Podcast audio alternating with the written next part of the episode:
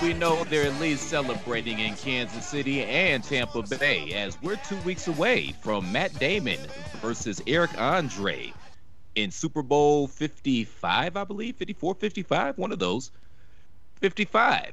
Well, greetings and salutations, ladies and gentlemen. Welcome to the season premiere of Three Man Weave.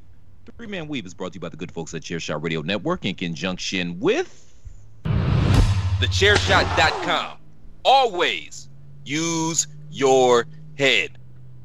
And use your heads, we ask of you. New year, new you. You need to be more philanthropic. You need to give back a little more. And you can start not at the orphanage, but by giving back to your favorite yeah. website for news, reviews, fuck and the orphans. Analysis. Get, fuck them kids.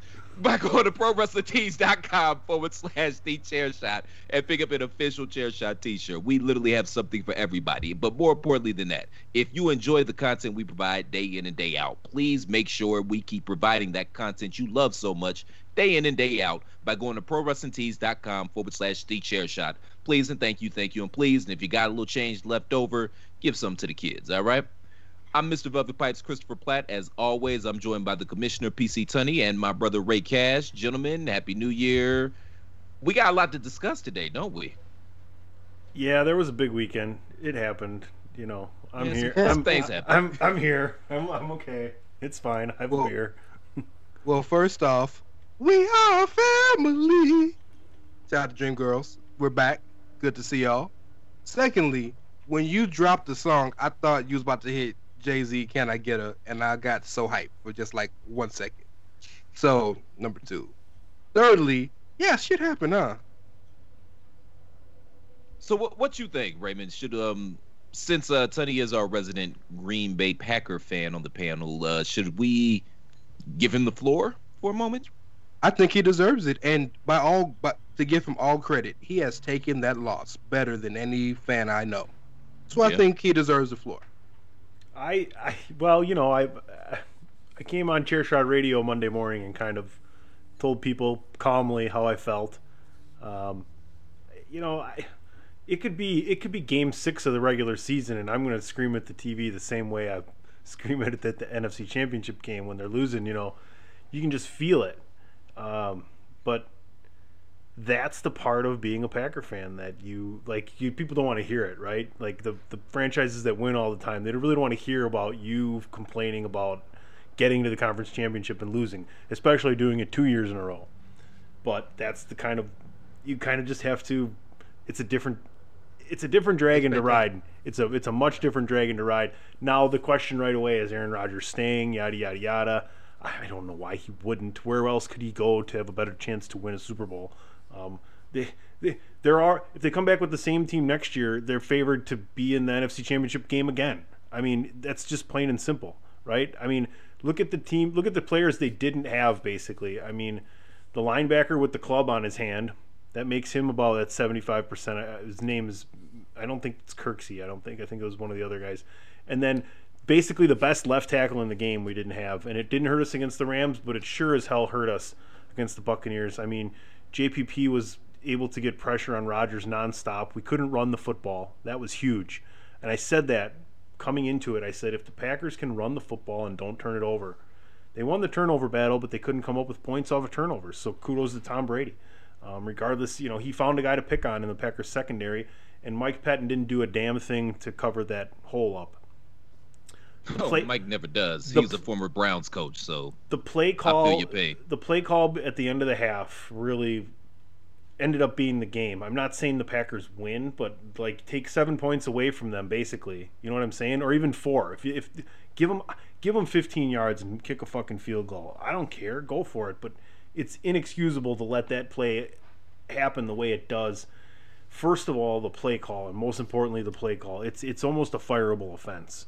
Um, And then the way the coverage was played for the play call, you only had one safety over the top. So if you're the outside corner on a, on a on a defensive play like that where you know you can't get anybody behind you, you need to play twelve to eighteen yards off the line of scrimmage, and you need to funnel everything. To, you need outside leverage on that play to funnel everything to the middle of the field. You only have one safety, and none of those things happened. So that in and of itself is disgusting to me. That is the majority of the reason why we lost, I believe. Um The refs missed some calls that didn't help us either, but I'm not going to say that that cost us the game and that's the reason we lost.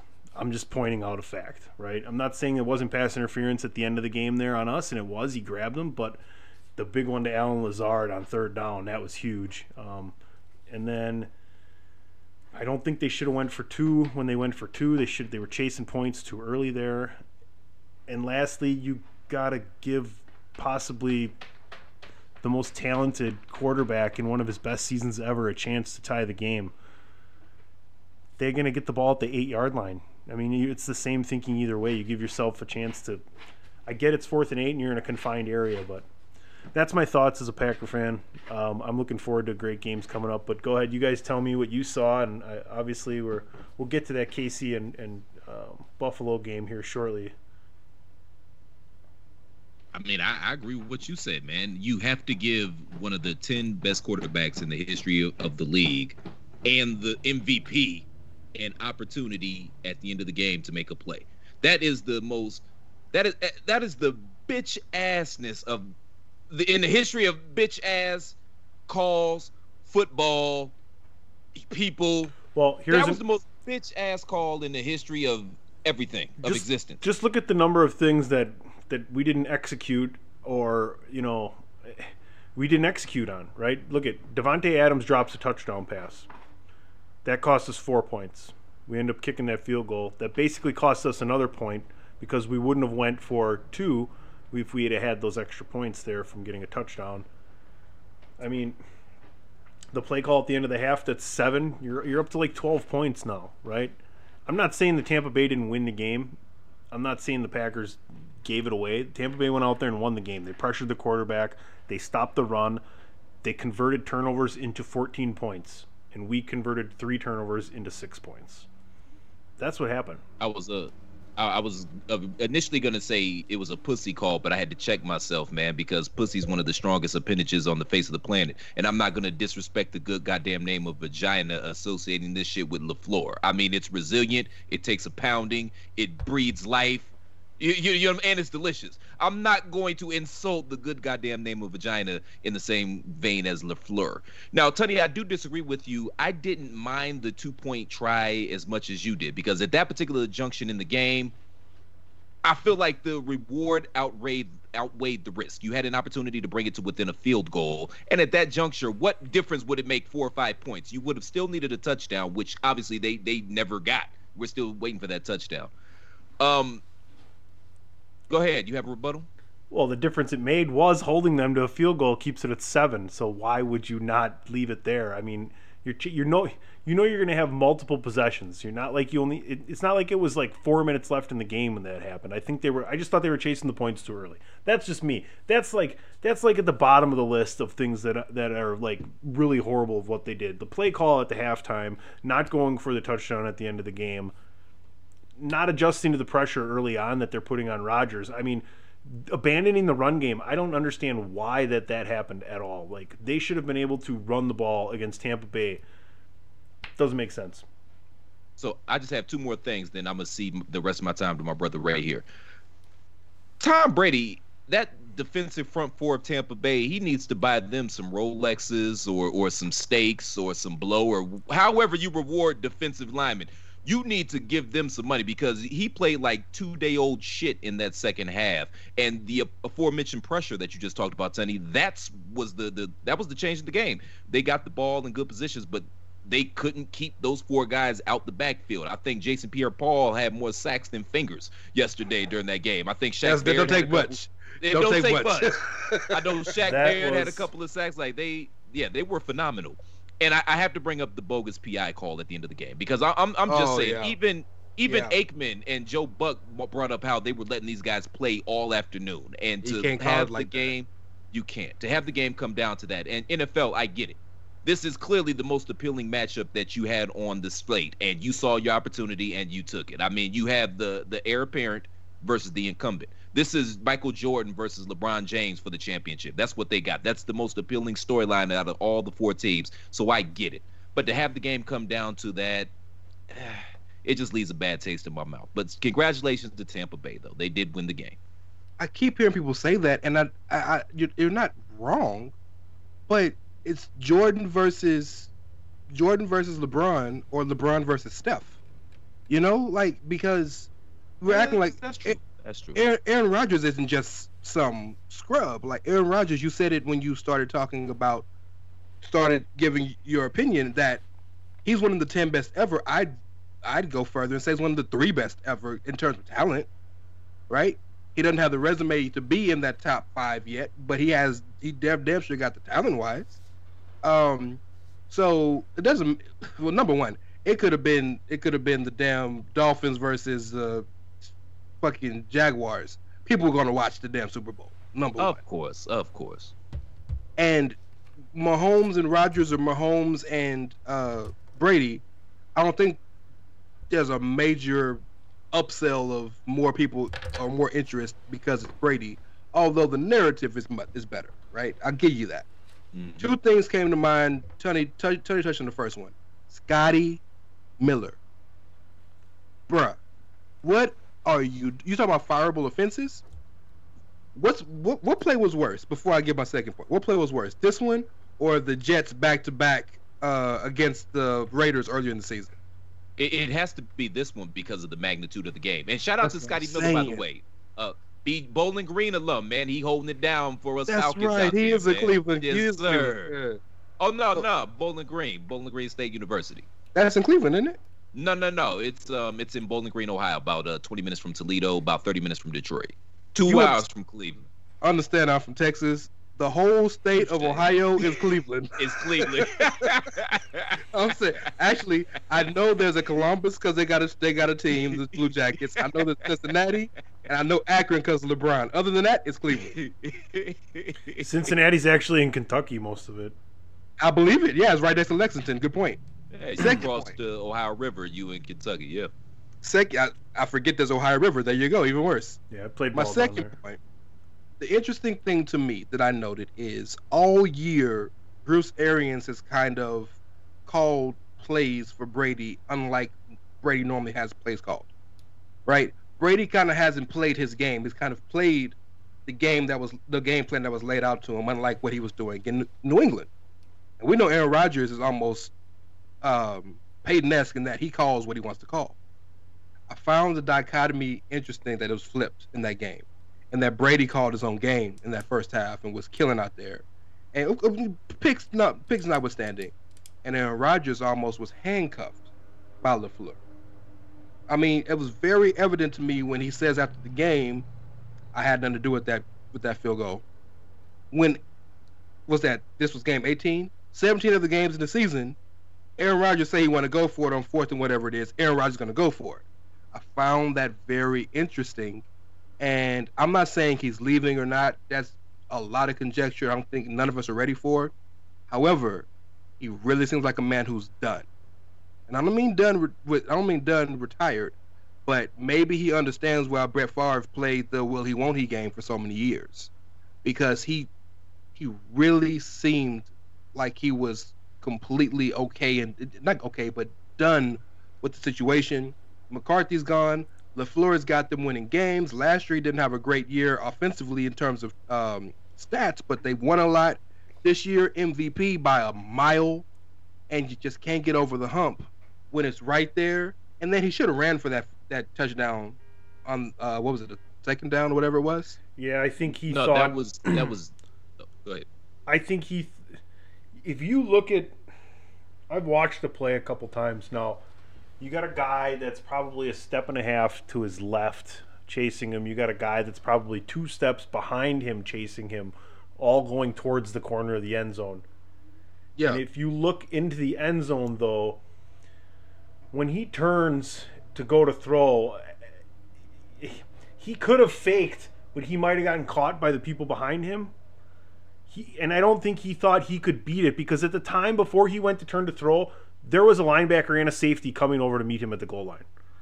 He just turned to throw so quick that yeah. instantly those two guys that could have met him at the... I'm not saying he couldn't have made it. I think he could have made it, yeah. but I don't know if he thought he could have made it. When he, I think he thought he had Devontae, and he didn't. And when he turned to throw, those two guys immediately peeled back away from where he was, so it didn't look like there was as much pressure or coverage where the opening was. Yeah, exactly. And, and pocket quarterbacks want to throw the game-winning touchdown. I get it. Um, I'm not mad at that play at all. I'm just saying, in hindsight, he's, I know he's kicking himself. And Aaron Rodgers isn't just the, I got to have the perfect throw play. He's a, I'm going to go, how many touchdowns has he scored running because it was the right play to make? Um, so, and I don't know if that's thirty-seven years old. I don't know if that's LaFleur in the ear. It's a lot of factors that can affect that, yeah. I, I think it's the thirty-seven, what is he, thirty-seven, thirty-eight years old, because you saw that a lot this year with uh, Raplesberger in Pittsburgh. It's oh, not yeah. that he couldn't get, it's not that he couldn't get the ball down the field. He just didn't want to hang in there and way. take those hits at thirty-eight years old. You Let's know? put it this way. Rodgers was still ten yards away from the end zone, and he thought Devontae was open, so he threw it. That's what I'm going to go with. It, uh, you, uh, look, again, I don't think anybody in America, unless and on the other hand too, he, he thinks, on the other hand too, he still thinks he's got another shot at it. By the way, yeah. look, I, I, I, yeah. again, I, I completely under, look. I'm with you. I'm with you one hundred percent. But I'm I think also if he knows, criti- yeah, well, that, yeah. Sorry, go ahead. Um, no, no. I mean, I'm with you. I know. I just, I'm also the guy that criticized Cam Newton in the Super Bowl for not diving for the ball. Like, you know. It, When I think of winners, and I'm, I'm not just talking about a guy who wins. I'm talking about a guy who exudes winning, who is clutching every every step of the way. I think of Derek Jeter making that play, uh, running all the way from shortstop to right in front of the damn catcher, right in front of the catcher to make the little, like, that's what I think of when I think of people who are ultimately clutch. And I and maybe part of me wanted to see Aaron do that because that was the best opportunity for him to score. And maybe, and that's my fault for expecting something out of a guy. Well, I should expect. I think you expected it because you've seen it the week before, and well, I that's, think that's damn sure part of it because he I, had the boys. And, and I'll and I'll just say this. I'll just say this. I don't think it's as likely for him to get into the end zone. It wasn't as open as as people just watching at home think it was. Yeah. And two, he he he thought he had a guy in the end zone, so he threw it. That's what he does. And it's not just that's a it. guy. That's it. It's possibly the best the receiver guy. in the league. Yeah. It's the guy. And, you know, do I think that he should have took off and tried to run? Yes, I do. But I tend to give players the benefit of the doubt in situations like that because they're making split-second decisions. And they see stuff that we don't see. You know what I mean? We're not on the field. It's easy for us to see it on our sixty-inch T Vs, you know, thousands of miles away from what's actually happening in the in the heat of the moment. So, And I'm, imagine yeah, all this the quarterback has in their mind. They're worried about the down. They're worried about the uh, the yardage markers. They're worried about if everybody's lined up correctly. They're worried about all the different people trying to take their fucking head off. They're worried about the play clock. It's, it's a, so much information to process in such a split second of time. Like, I ain't mad at him, bro. Like, he made the play. He thought that was going to win it, and shit just didn't work for him. It happens to the best of us. Let's talk about the other game. Kansas City basically comes out and picks their old playoff formula, gets down, you know, nearly nearly a double digit points, and then they decide to come back and just win the game easily anyway. You know, hey everybody, stick around. Um oh oh the game starts. Now we're ready. Um how, how many times can they hit the snooze alarm here? Can they hit the snooze alarm against Tampa and still come back and win? Yeah, hell yeah. Because it, they, they scored so fucking easy. If so there's a million things we can talk about about this game, but I think the biggest takeaway for me is nobody seems to realize that that big whiteboard number eighty-seven lining up in the middle of the field is going to be open every damn time. I do not understand why this dude is averaging like eight, nine catches a game when all you got to do is just jam him at the line. I don't understand. Like, and I'm not, I'm, I'm not pretending to be like some football savant or aficionado, but like it doesn't make sense to me because that's literally the. We know Tyreek Hill is going to do what he's going to do. We know this is going to happen because he's faster than everybody, and Mahomes got a stronger arm than everybody. But it's the stuff in between the lines. It's the first downs. It's the it's the back-breaking catches that every time it's going to Kelce. And so it, it, it was it was definitely a game of Kelce made the plays he needed to. Diggs didn't. Simple as that.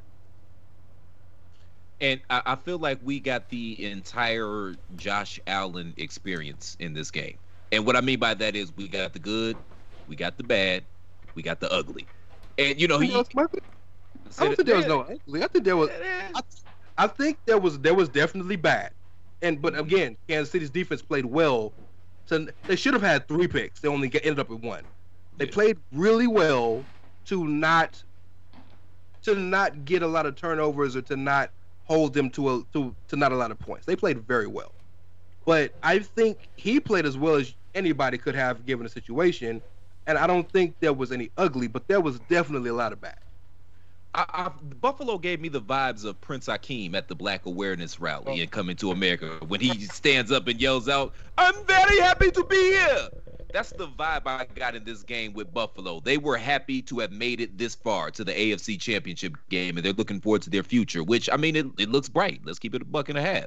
But that's the vibe I got from them. They were just happy to be there, and and, they, and they're, they're, they're okay with that.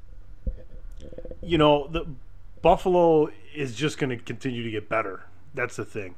They have a very good coaching staff. They have very good ownership. They have a great fan base. They have one of the top five, six quarterbacks in the league. They have a very good receiver. They have a very good line.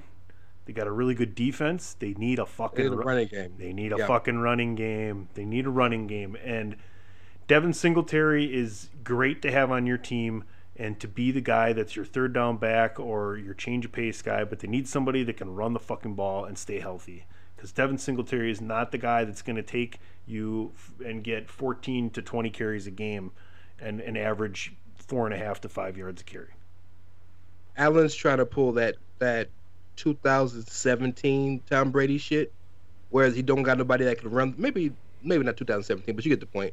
Where they didn't have anybody who could run the ball significantly, so they just dinked and dunked all damn game, and that was their running game.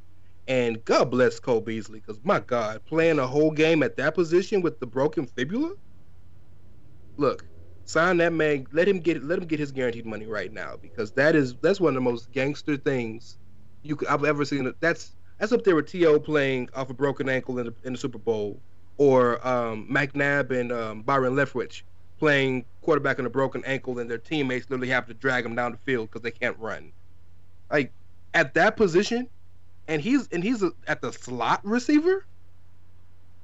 That's that's another level of, of, of toughness. Nah, I can't argue that at all, man. Because I mean, at the slot, you're basically your entire job is to run until you get open. That's a lot on a broken freaking leg. Yeah, that's a lot. And in the middle of the field, so you know you're gonna get blasted by a safety yeah. or a linebacker. So real quick, let me ask you guys a, a couple of a couple of things. What are some of the uh, narratives that you think we're going to be hearing over and over again that they're going to run into the ground within these next couple of weeks before the game? Obviously, we're going to get the Brady and Mahomes thing. It's that's all we'll it is. The, yeah, uh, it's the it's the passing. Is is it? Will this be the passing of the torch, or is is Brady? You know, I mean, he's got another year on his contract. So could could Brady win two Super Bowls in Tampa? I mean, people are going to talk about that kind of stuff. We got two weeks. There's a few smaller ones. Frank Clark gave some bulletin board information when he he was talking about uh, Brady. He said they asked him, uh, "You're playing the GOAT. What do you want to tell the GOAT?" He was like, "Shit, I ain't got shit to say to him. I see his ass on the field." And that's nothing. But the media, again, that's nothing to regular people. But the media will make it something. And then in terms of on the field, Brady used to do a thing, and this isn't me being a homer, this is legit, where he used to write, every time he played the Ravens, find twenty on every play on his tape. Well, that motherfucker need to find thirty-two. Because the honey badger out there looking, and honey badger out there killing right now. That's one I think that'll be fun to, to look at. He well, certainly has a nose for the ball. And by the way, twenty is Ed Reed, for those of you that don't know, with the Baltimore Ravens. But yeah, honey badger definitely got a nose for the ball. I, I think we're going to hear a lot about the first time that a team has hosted the Super Bowl. And we're going to hear a lot about Tom Brady being forty-three and the oldest quarterback to ever start a, a super, in a Super Bowl. I think we, we'll hear those a lot. Yeah, and we've been hearing that Tom Brady old thing all playoffs, facing Breeze and then Rodgers, both oldest quarterback matchups for their game subset, et cetera, et cetera. But here, you know, real quick, I just want to say this. Both safeties have been injured for the Buccaneers, and if you think you can go into a game against Kansas City with your backup safeties, excuse me, at both positions, you're fucked. Now, I brought this up on Chairshot Radio actually Monday morning. Isn't it odd that the first team to be a home team at the Super Bowl is the first Super Bowl that'll have the least amount of fans in the history of Super Bowls? No, yes. This motherfucking Tom Brady's doing all this shit in COVID. It is it's mind-boggling. It, this is this is this not top five greatest achievements in sports history? I think, isn't it ironic? It's ironic because he's not even good anymore. Don't you Isn't think? Isn't it I mean, ironic? He has, he Don't has you think? Flashes of brilliance still, but he's not good anymore, man. He's got hella weapons around him. He went to the perfect situation. You're right, but you're a basketball fan like me, and I know basketball ain't football. I know that. But in basketball, sometimes, sometimes leadership and chemistry can supersede talent. And, like, that motherfucker really... Is has has changed, transformed that franchise in a way, at least that offense. Well, hell, that defense. Because last year we were talking about how the defense wasn't good. Who's different? It's the same defense. You know, Shaq Barrett was being looked at as, yeah, he was he was he was a high draft pick, but eh, maybe he's a but. No, Shaq Barrett out there looking like every bit the guy he was when he came out of college. Jason Pierre-Paul looking like he was when he had ten fingers.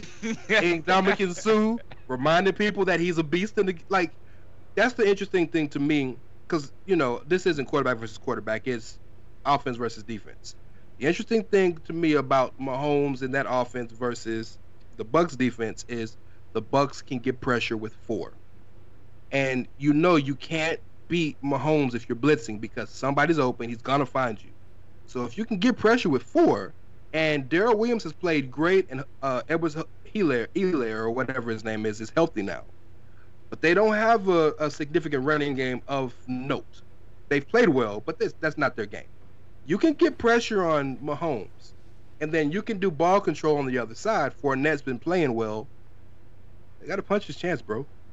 Oh, certainly, and that play right before the half, that was all time.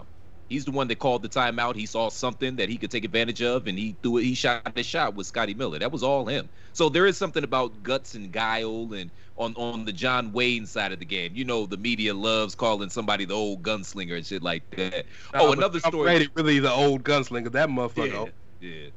Oh, and, and um, Travis Kelce and, and Gronk, they're probably going to be the stars of Media Day when we get to that. And shout out to Travis Kelce, man. He clearly goes to a black barber. I just had to throw that out there. His baby looking crisp.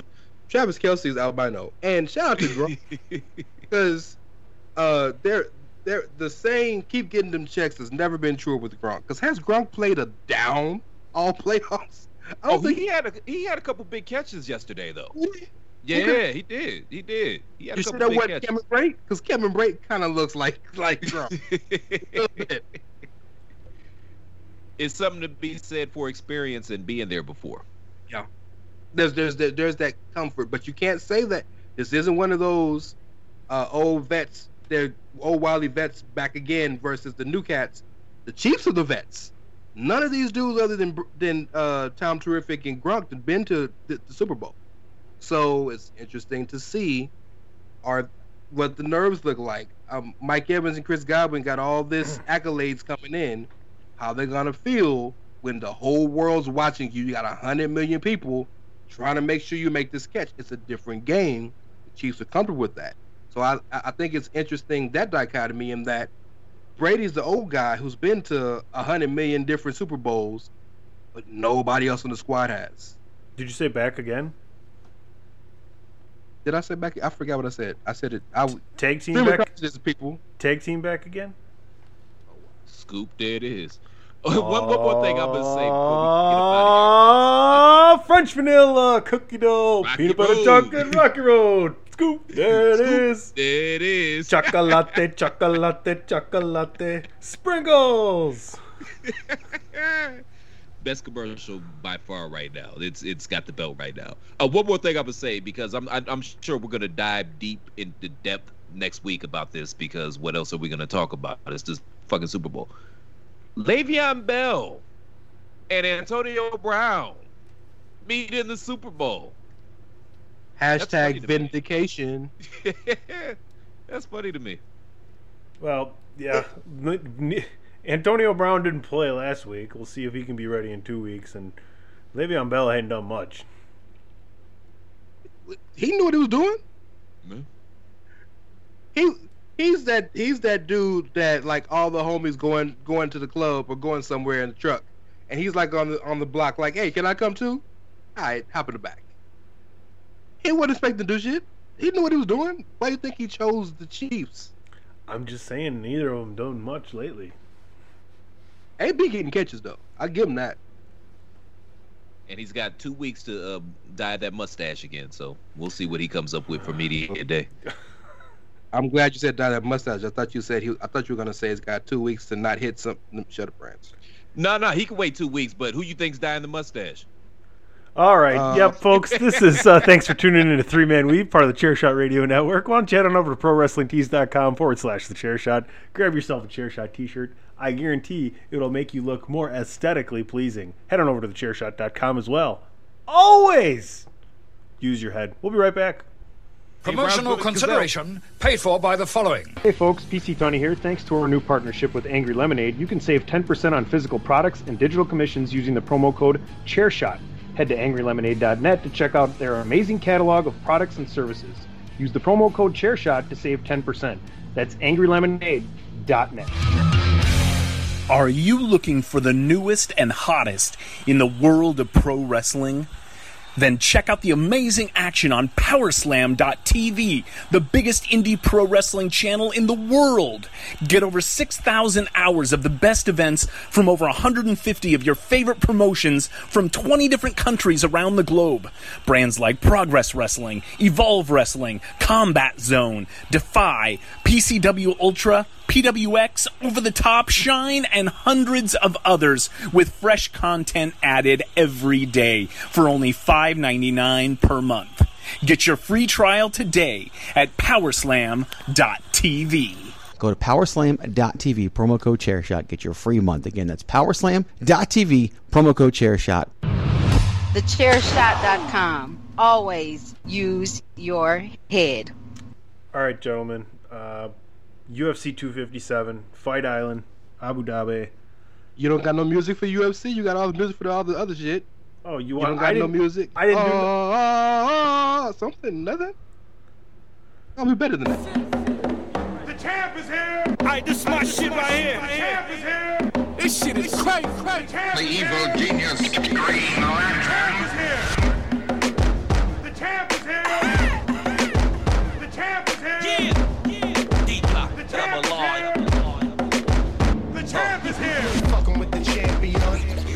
No, K A D is the game, the body. You ain't fucking with the champion. You already know. The champ is here! uh, insider Thank baseball, as Platt likes to say, none of us can sit still when we listen to that.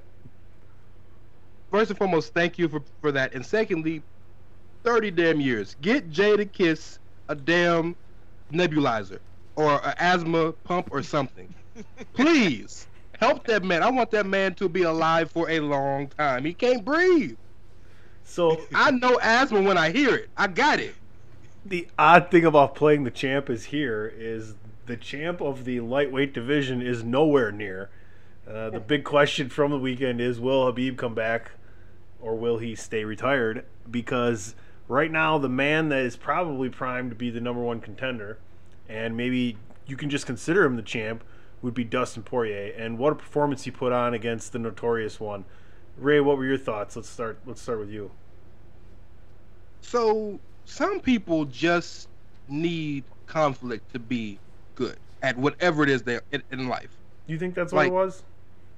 I think that's part of it. Uh, so there's two there's it's two it's twofold to me. Number one, number threefold, number one, Dustin Poirier is really fucking good. But the other two are, I think some people just need conflict in their life or need that that that that anger, that dog in them, and that's very clearly had to, for his lifestyle, for his livelihood. Conor's had to subside that because my man's been in a lot of legal trouble, so he probably he had to calm a lot of that shit down. But secondly, I don't know if it was Ariel Helwani or Andreas Hell, somebody, uh, a, a popular uh, fighting talking head, said something that resonated very well with me. The U F C doesn't believe in tune-up fights. Conor came back from this big-ass break and go straight into the the top-ranked number one lightweight in the world. Like, you couldn't have gave him somebody one fight to get ready for this fight? He couldn't have fought on a, on a U F C on E S P N or a U F C on A B C or something to get the rust off. You're going to throw him literally to the wolves. Yeah, but I so, think not, don't you ahead. think don't you think Dana thought that Conor was going to win this fight though? This is the quickest and fastest way to get Khabib back, because otherwise, if you don't think Khabib's going to come back, then you just then you know what you do? You feed Chandler to Poirier and you give That's Hook, next. and you give Hooker to McGregor. So Dana is one of those people that you can literally tell him no, and he's going to be like, nah, I don't believe you. Even if, like, uh, you're laughing, you know, there's a deeper meaning. Um, yeah, P C's but, one of them people, too. And yet, here we are. um, But he's definitely that. So, like, Hab- Khabib ain't coming back. If McGregor could have knocked that dude out, like, Masvidal knocked out, uh, oh boy, he still wouldn't have came back. He is not. His mama told him don't fight no more. You no, think he, he's gonna come back? No, he promised his mama he wouldn't fight anymore because she asked him not to. Well, yeah, it doesn't matter. You can ask for whatever, but you know. Yeah, but in his culture and and in his not only just his his his, his like his literal culture, but as devout as he as devout uh, a Muslim as he is. Well, no, nah, he's other, not coming back, bro. The other thing, well, the, the you, I don't know. I put that at fifty-fifty. The the, re, the only reason I do put it at fifty-fifty instead of a higher percentage of him coming back than not is because his brother is around now. His brother had a big win last week. I believe it was last Wednesday. Um, Umar Nurmagomedov. So it, it's he's he's got something to do still. He's got something to hold his attention. I think if that wasn't there, he'd be even more likely to get bored and, and want to come back. That's fair. I mean, and you know, he can he can find another life in training because he's the best wrestler in the world. He may be the best professional M M A wrestler we've ever seen. Um, but, but I think because of the because of the name value, so much of us want to look at it's, we look at this so much as, man, what happened to Conor? Give Dustin Poirier all the credit. Poirier brought it to him. He attacked the leg at a time when he probably knew Conor's leg ain't gonna be like he could. He, he said, I, I saw them uh, talking backstage, and he said that he could tell that the checks that him him checking the kicks was still hurting him. You know, normally when you check a kick, it's so that the kick doesn't hurt, but it was hurting Conor. And by the end of the fight, you saw he could barely walk. He said he had a dead leg. Give that man all the credit in the world. Um, there are four men now who have a legit claim to either fight for or win the lightweight championship: Poirier, Chandler, uh, Oliveira, and don't forget Justin Gaethje. Because yeah, he lost to the best, but losing to the best don't mean you go back to the bottom. Not not in fighting. Um, I'd like to kind of see them run a little mini. I say mini tournament, but well, they know, are. This was part of it, basically. Well, it was supposed to because people thought Conor still had the juice, and they were hoping that Conor could bring back Khabib. Another reason Khabib ain't coming back is, y'all can't throw Conor at him because Conor disrespected that man uh, truly to his soul. So now he feels like anything I do that gives Conor any type of shine or any type of, of, of advertisement or anything I do that involves Conor that gives Conor anything good from it, I won't do. So this he's the type of dude that'll sit down just, just so Conor can't fight him, even if he want to fight, because he doesn't want Conor to have any positive things happen to him on his dime. Like, that's the type of level of hatred he has for that man. Like, a lot of these fighting beefs ain't shit. That's real. They, like, that's real life hatred. And, I mean, fighting in any capacity, it's a hungry man's game. Yep. Conor hasn't been hungry for a long time now, so he doesn't have that eye of the tiger anymore. And this next thing I'm going to say, and I, I'm going to say this, I'm going to say this as cautiously as I can. I'm going to tiptoe around this. I don't know what's going on with this cases. I don't claim to be a lawyer or any sort of legal connotation or consultation, but I could see a scenario where he came back to fight this fight because he knows he's going to have to break bread somewhere down the line, be it oh, legal fees or he, yeah. he needed the bag. You know what I mean? Yeah. And he's always going to be able to draw because, I mean, he's a draw. And who else do they really have that to draw right now? I mean, he's still the top draw in the sport.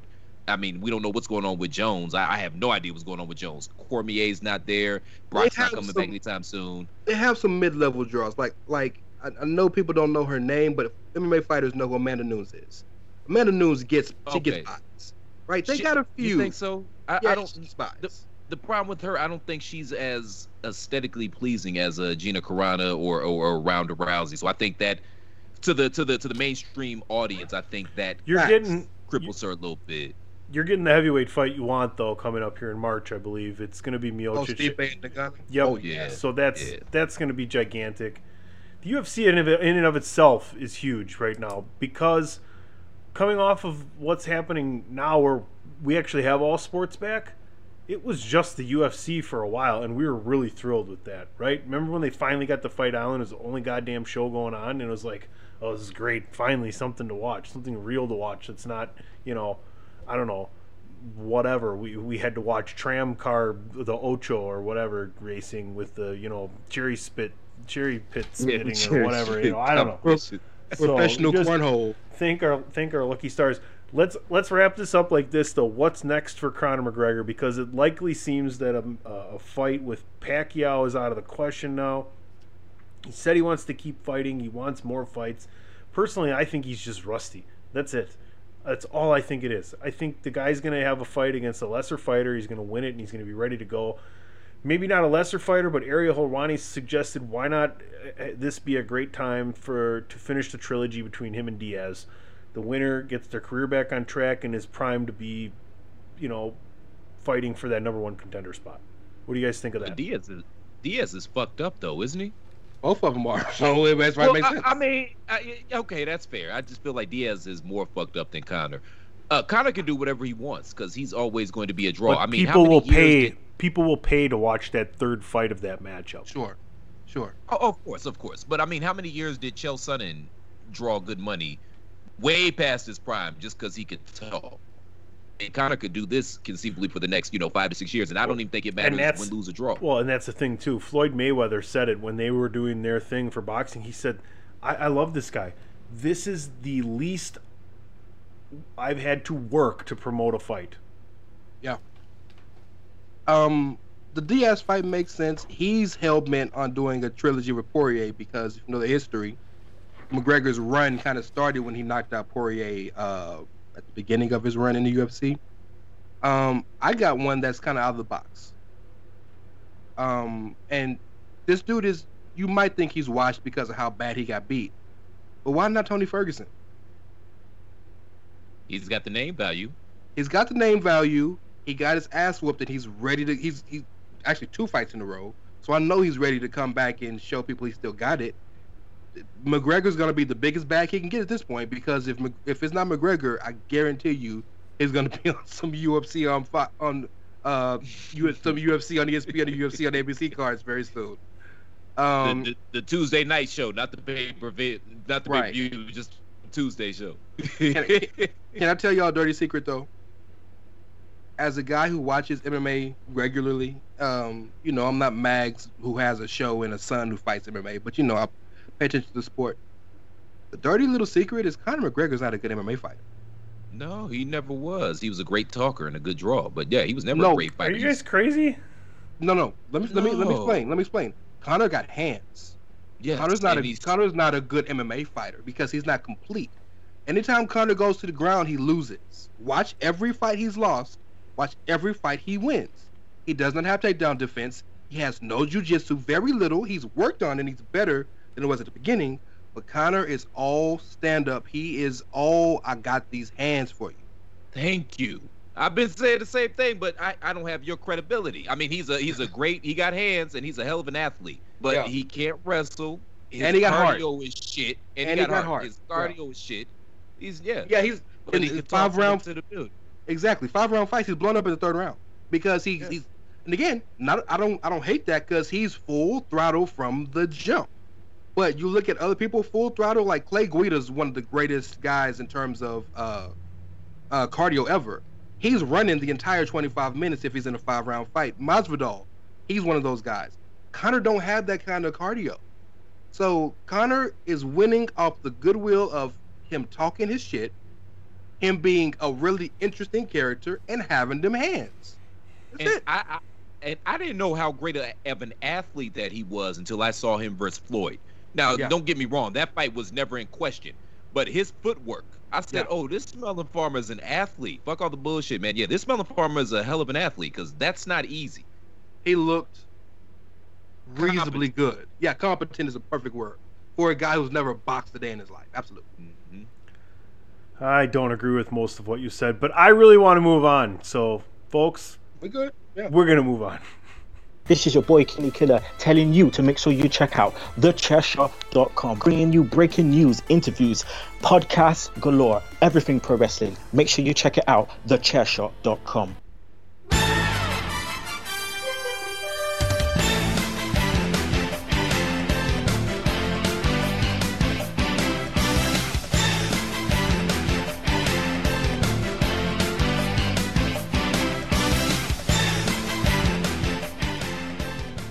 All right, gentlemen, last topic of the day, kind of a quick hitter. We're approaching a quarter way through the N B A season here, only seventy-two games this year. And we've kind of hit that COVID part of the season where games are being canceled. They've changed the way that they're going to handle this, where before, if you had enough players to play, you could still play, but now I don't think they're going to do that anymore. Guys were like, man, we're, you have to play back-to-backs with seven or eight guys on the roster after having six or seven guys out. So I don't know what's the likelihood that this season is going to finish on time with the right amount of games, not affecting the quality of competition in time for an Olympics that might not even happen. Can I go? Do you mind? Uh, at- As the only member of this panel who's gotten everything right about the pandemic so far, speaking of sports. Wait, what does that mean?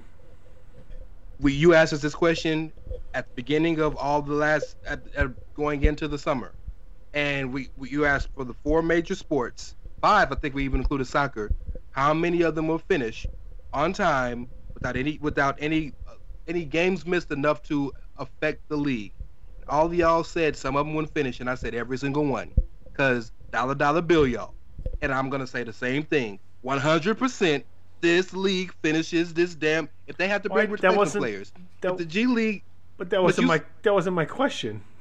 N- to be gonna, fair, though, and I'm going to roll my eyes harder than I've ever rolled them before, but I got to give the devil is due. This Melon Farmer was right, because I, I know I said I didn't think they'd be able to complete a full N F L was season. Was that just my so question? I, let me did roll. I just, you keep I talking. Just, I'm just going to roll. Did I just ask you guys if I if you thought that they were going to finish the season?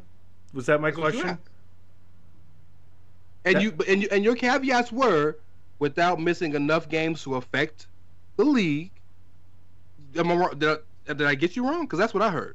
The competitive balance. And it finish in time for the Olympics, which may or may not happen. They're going to finish in time, and the competitive balance was already screwed because fucking Lex went and got James Harden for a cup of coffee and a Gatorade. Oh, that's and not what I meant. Kevin Love. T- that's not your... Okay, forget it. Never mind.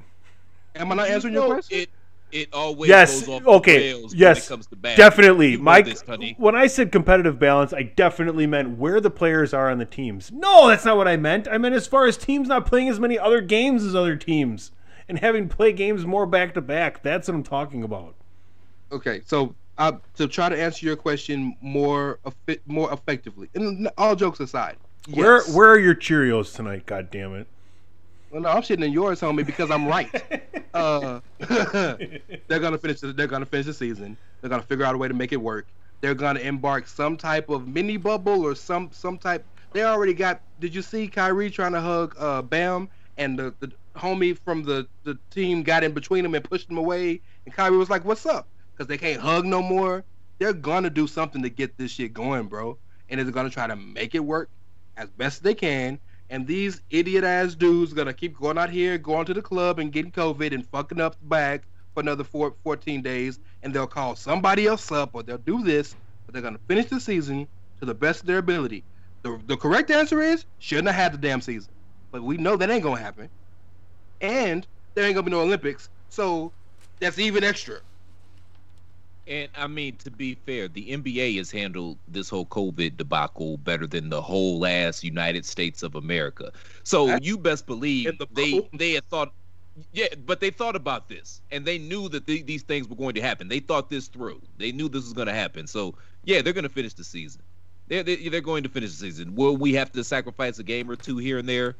Probably. I but just asked who, twenty-five?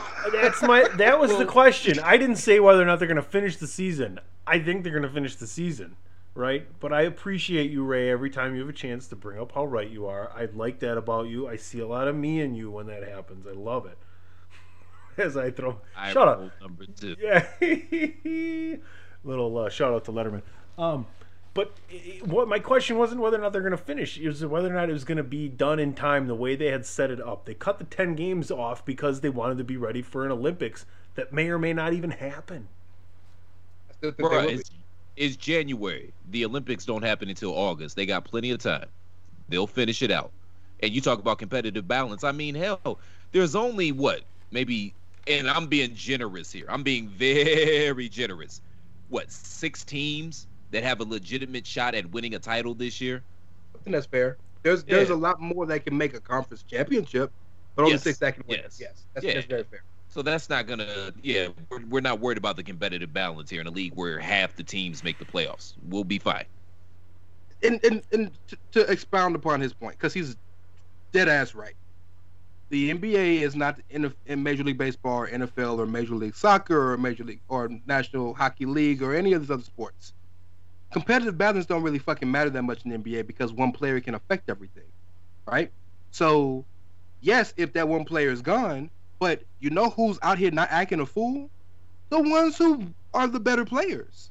They've by and large, other than Jason Tatum, most of these guys are doing what they're supposed to be doing, and I don't think Jason Tatum was out there you know, busting it, doing the watching the busted challenge live and in color. He probably was around somebody that got it. So, you know, that's the biggest issue the issue with the situation is the people doing right still getting suffered suffering because there's idiots out here who's doing what they're not supposed to be doing. That's the bigger problem.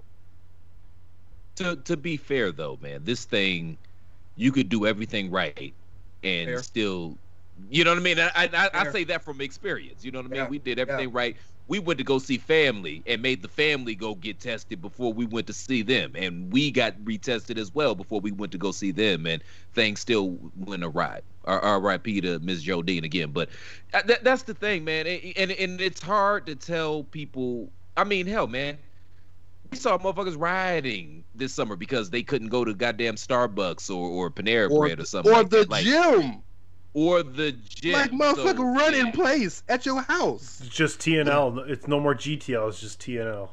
It's there you just go. T L. Just tan and laundry. And, yeah. yeah, you can't even go to the tanning booth. You better help. You hope you get some sun and sit outside with a mask on. You, the people are smell The people smell a lot better at the tanning booth now, though. Because when they come from the gym, yo, right yo, to the tanning booth, and then, yeah, then they need to go do laundry. You know what I'm saying?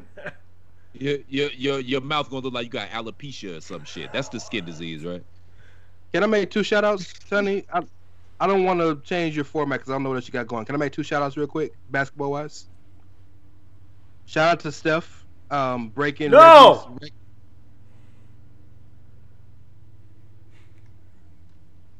Well, can I shout-out the Cleveland Cavaliers for looking competitive? And and shout-out Houston. Shout-out shout out to, to Rockets, Sexland. Man. The, I mean, they did... It, it, you can do your other shout-out, Ray. I'm, I'm gonna finish, but I love, please look. Houston don't get right now. Houston needs all the love they can get. I'm just saying, man. All things considered, you know yeah. what they were going up against. Obviously, the divorce had to happen between them and Harden.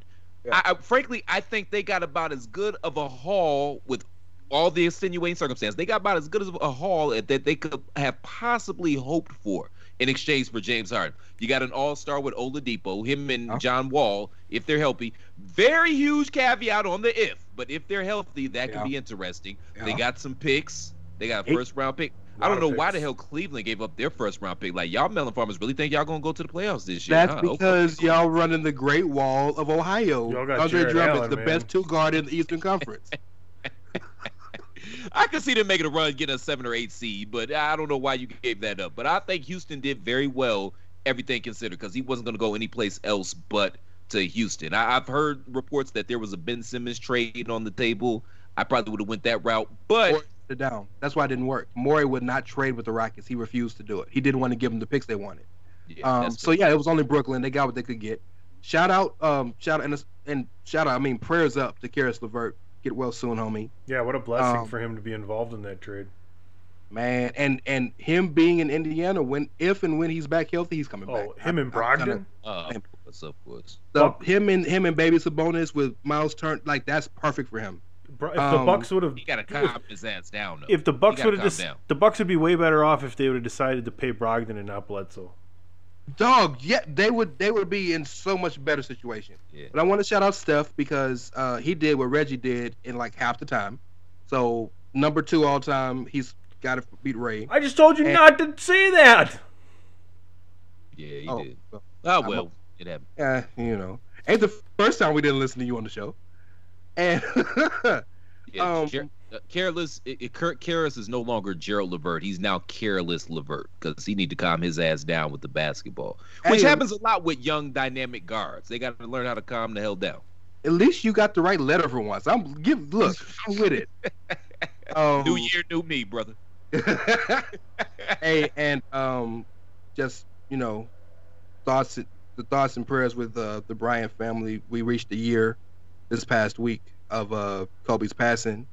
Um, that affected all of us hard. Hit me a lot harder than I ever expected. Uh, I didn't want that to not be mentioned. So uh, I'll shut up and give it back to the commissioner, P C Tunney, who apparently doesn't want to talk about Steph Curry being the second best shooter in history. He's the best. But he got the record now, number two. Go ahead, How's talk, Cheerios tasting? Go ahead, talk about it. Oh, please! If I really, if it was really bothering me that much, um, who who's gonna edit this? That's fair, but, but the, let the people know. You just, you just got you. You the canyon. Nobody.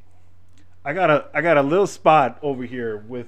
It's for people that give me problems, right? Not problems no, that not not real prob not real problems, not real problems, but problems, right? And two people live in that land right now, and they have for a while, and it's okay. I kind of like it. It's Plaid and Balls. There's it, the population just went to three. Just want you to know. That's a that's oh, a flatter. Yeah, you should I'm be. Honored. You should be. You should be. Hey man, keep living. You'll get there. I've been there so long. I changed the carpet. And the plane painted the walls. He done did a whole change of the whole of the furniture. Uh, I got the cable people coming. I got the cable cable people coming on Thursday too. As long as Gamora don't show up and go, your spaceship is filthy, and then Platt's like, well, good thing I don't have a black leg. Looks like a Jackson Pollock painting up in here. Shout out to Guardians. All right, folks. Oh. Goodness. I have uh, I have one little thing that these guys don't know about. We'll be right back right after this. Why should you visit the chair shot dot com? the chair shot dot com is your home for hard-hitting reviews, news, opinion, and analysis with attitude. Why? Because you're smarter than the average fan. the chair shot dot com. Always use your head. Um, are you guys, it's been a long day. For everybody, uh, we put in some good work here on the show. I always get hungry at times like that, and right now I feel like a bowl of kneecaps. Uh, we're gonna kick you in the teeth, all right? And when you punch us back, we're gonna smile at you, and when you knock us down, we're gonna get up. And on the way up, we're gonna bite a kneecap off, all right? And we're gonna stand up, and then it's gonna take two more shots to knock us down, all right? And on the way up, we're gonna take your other kneecap. And we're going to get up, and then it's going to take three shots to get us down. And when we do, we're going to take another hunk out of you. Before before long, we're going to be the last one standing. Uh, that was Dan Campbell, brand new head coach of the Detroit Lions. Call him by his nickname, The Dude. The Dude, yes. Uh, that dude. I thought that was the best. I thought that was the best promo given by anybody that self-declared them in, themselves into the Royal Rumble so far yet. Uh, we're going to kick you in the teeth, all right? And when you punch us back, we're going to smile at you. And when you knock us down, we're going to get up. And on the way up, we're going to bite a kneecap off, all right? And we're going to stand up. And then it's going to take two more shots to knock us down, all right? And on the way up, we're going to take your other kneecap. And we're going to get up. And then it's going to take three shots to get us down. And when we do, we're going to take another hunk out of you. Before, before long, we're going to be the last one standing. fr- quite frankly, I'm shocked that he made bail after storming the Capitol early enough to make the interview. Oh, wow. You know what I mean? Wow. Oh, damn. Aw, Puddin'. Shout out to the dude, man. The dude okay. to buy. So, so what's the what's the more funny promo? That or you know what we're gonna do today, people? What we're gonna do today, boys? You see this? That's a W. You know what you, I'm doing? Ow, ow, ow, ow. I'm eating the W. Ow, ow, ow, ow. Which one is worse? Because the W is about one of the worst things I've ever seen. But this motherfucker said, "I'm gonna eat your kneecap, then you're gonna hit me and knock me down, then I'm gonna get back up, and then I'm gonna fight you, then I'm gonna get knocked down and get." How many times you get knocked down, bro? Are I, you? I gotta put... go. go ahead, go ahead. I was gonna. What's what's the what's the little what's the average Joe, the dude from Mike Tyson's Punch Out? Is that who he is? Oh, Glass Joe. Yeah, getting knocked down all the damn time. Like my God. But please go. Yes. Well, go uh, there's so there's so many things wrong with the kneecap promo. Number one, out of all the pieces of the body, the kneecap has to have the least meat. So you just chewing on bone and gristle at this point. That doesn't make any sense whatsoever. Like, oh. oh man! Hey, I, don't talk a, about don't yeah. talk about the headliner of night one of WrestleMania. Don't talk about him like that. Oh my goodness! All right, well done, gentlemen. Platt, why don't you take us home here? Before we get out of here, man, just real quick, I would be remiss if I did not acknowledge the passing of a, a true icon in every sense of the word. The Hammer himself, Henry Hank Aaron. He transitioned last week at the age of eighty-six, and just class personified. What can you say about this guy? Number one, it's interesting because he not only was he the home run king, and I think he's going to be the home run king again because the major leagues have absorbed the Negro League. So I think if you add his Negro League stats in, I think he does have the record now at this particular point in time. Don't quote me on that, but you can look it up. But he also holds the Guinness Book of World Records for the most death threats received, as he was uh, chasing down Babe Ruth's home run record back in the day. And, you know, his it, it's an interesting parallel with his career because, he, you know, all that flack he caught when he was chasing down Babe Ruth and then the Barry Bond march towards inevitability as he was, you know, marching to break Hank's record. And in both of those instances, he handled each one of them with class, with dignity, with grace. And it just goes to the man he was. Not only was he a hell of a ball player, which I think he gets overlooked a lot of times when we talk about the greats. We talk about Ruth, we bring up Mays, Ted Williams, Joe DiMaggio, Barry Bonds, obviously. I think he gets overlooked sometimes in that category. We don't realize how good he was because, frankly, if you take away every single home run that he hit, this man still had three thousand hits. And you know, it's just very hard to do to be that consistently good for that long to be able to hit those barriers. So not only was he a great ball player, he was even a better man. So just rest in power to Hank Aaron. One of America's greatest humans who happened to play baseball. All facts. Rest in peace. Rest in power. Yeah, I mean, I, I'm from the Milwaukee area, so, I mean, uh, one hundred percent we'll definitely miss Hank Aaron, and his accomplishments off the field are way more important and way greater than his accomplishments on the field, and he is he is one of the five greatest baseball players of all time. I'm not going to argue that whatsoever. Mister Cash, why don't you let the good folks know where they can find you, sir? This shit got real somber real quick. Um, I mean, you know... You You want to go back to kneecap right quick? We could, but no. No, the Hammer deserves all the respect. Um, I'm at It's Ray Cash, R E Y as in Mysterio, C A S H as in dollars, and uh, yeah, I'll let your boy. Mister Commissioner Tunney, where can uh, they find you, sir? Find me at P C Tunney. You can find all of us on Chairshot Radio. Make sure you go into ProWrestlingTees.com forward slash The Chairshot. Check out that Chairshot Radio network. Every single day, Chairshot Radio, something new for you. Starting the giveaways next week. Make sure you're tuning in Monday morning. You heard the man. ProWrestlingTees.com forward slash The Chair Shot. You can find me on Twitter at The Real C Platt. I, I'm, I'm a little salty because I felt like my last tweet that I sent out last night should have got a little bit more love. I said it was uh, Chris Pratt versus Eric Andre for the right to face Matt Damon in the Super Bowl. And I, I thought it was hilarious myself, so I'm a little pissy about that. I'm not going to lie. I so think, come holler at your boy. I think one, it was one of those things where you had to be there when you first thought of it. Whatever you say, Darth Vader.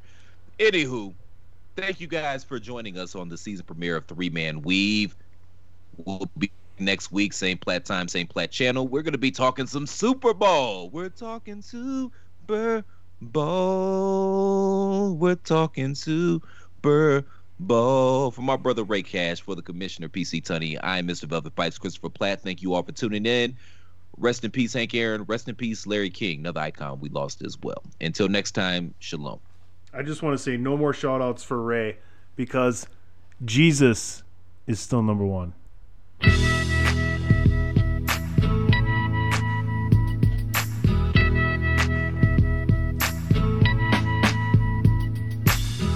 Yeah, that's right. This cut goes out to all y'all that's been missing us for mad years. One love, yo. Yeah, that's right. He's got game.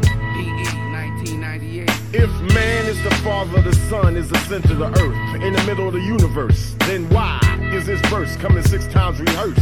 Don't freestyle much, but I write them like such. Word. Amongst the fiends controlled by the screens, what does it all mean, all this shit I'm seeing? Human beings screaming vocal javelins, sign of a local nigga unraveling. Uh-huh. My wandering got my ass wondering, where Christ is in all this crisis. Hating Satan never knew what nice is. Check the papers, well I bet on ISIS. More than your eye can see and ears can hear. Year by year all the sense disappears. Nonsense perseveres, prayers laced with fear. Beware, two triple O. It might feel good, it might sound a little something, but damn the game if it don't mean nothing. What is game? Who got game? Where's the game in life? Behind the game, behind the game. I got game, she got game, we got game, they got game, he got game. It might feel good, it might sound a little something, but fuck the game if it ain't saying nothing. Damn, was it something I said? Pretend you don't see, so you turn your head. Ray scared of his shadow, doesn't